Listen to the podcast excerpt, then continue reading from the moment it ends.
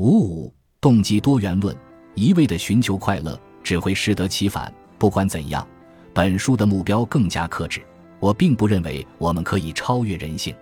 相反，我正在探讨的是哪些东西让我们快乐、幸福和圆满，并试图调和痛苦与这些积极情绪之间的关系。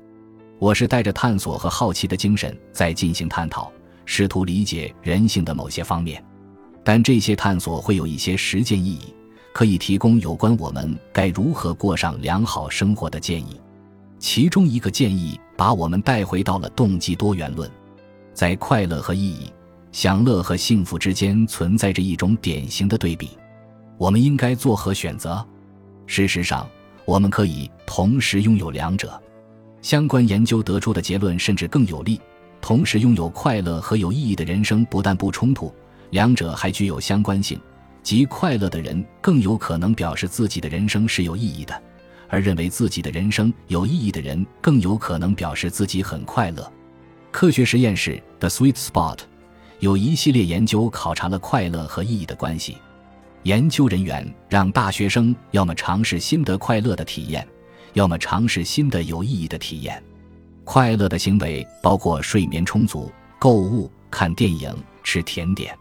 有意义的行为包括帮助他人、花时间反省。与某人来一场有意义的对话。研究人员发现，这两类行为都有积极效应。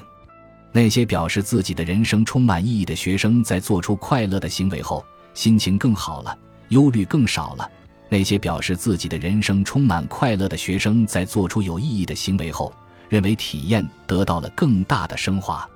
当这些学生被要求做这两类行为时，他们获得了更大的益处。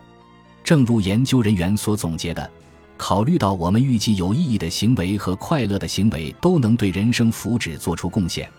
而且我们从未发现两者是相互排斥的，于是我们预计两者的结合能带来更大的福祉。我们发现研究数据支持这一预测，在最具代表性的福祉指标中，同时追求意义和享乐的被试要比什么都不追求的被试体现出更高的福祉水平。不过，我们应该对于这一结论保持审慎态度。这些效应还不够强烈，并且研究对象是大学生，而非更广泛的人群。但它与我们已知的其他研究结论是吻合的。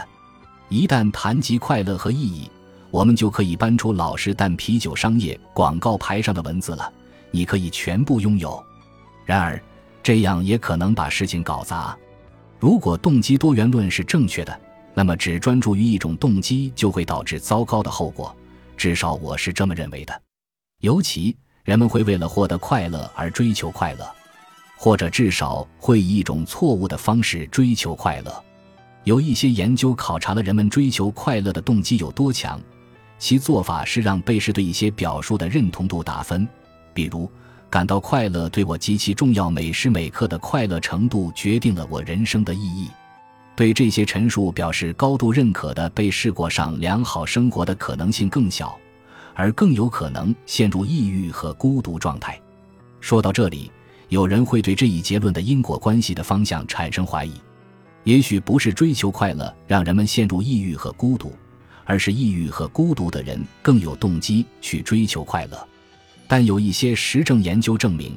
刻意寻求快乐确实会有负面后果。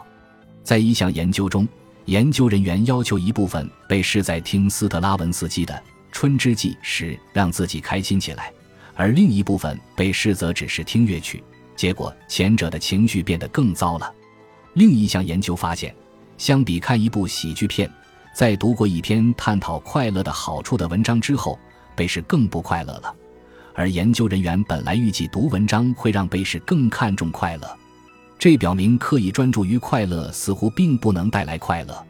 针对这一现象，心理学家福特和爱丽丝·莫斯提出了一些解释。也许，当你在追求快乐时，你为达成目标设置了不现实的、过高的标准，从而让你做好了达不成目标的准备。也许，有意识的追求快乐，使你时常去想你有多么快乐，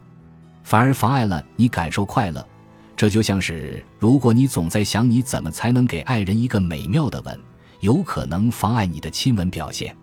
最好的也是他们强调的最多的解释是，人们并不十分清楚是什么让他们感到快乐。于是，追求与表扬和奖赏有关的外在目标，比如追求美貌、赚钱、寻求社会地位，会使人们更不快乐、更不满意，还更有可能患上抑郁症、焦虑症和精神疾病。一项总结了二百五十八份研究报告的原分析发现。被试相信，拥有钱财对于幸福和成功的生活的重要性越大，就越会认为自己更不幸福，人生满意度更低，个人经历和自我实现水平更差，更容易患抑郁症、焦虑症和一般精神疾病。是的，我知道，我之前说过，金钱与幸福有关，这与上述结论并不矛盾。拥有金钱的确会让人觉得幸福。而让人觉得不那么幸福的是对金钱的追求。有意思的是，追求金钱最好的方式是在追求其他有意义的行为过程中顺带赚钱。于是，问题看上去不在于追求快乐本身，而在于以哪种方式追求快乐。事实上，跨文化研究发现，在部分集体主义社会中，追求快乐与追求幸福是相关的。这也许是因为努力追求快乐的过程有社交参与性质，包括与朋友和家人的连结，而在美国这样的更推崇个人主义和消费主义的国家，追求快乐反而会适得其反，因为追求的方式是错误的。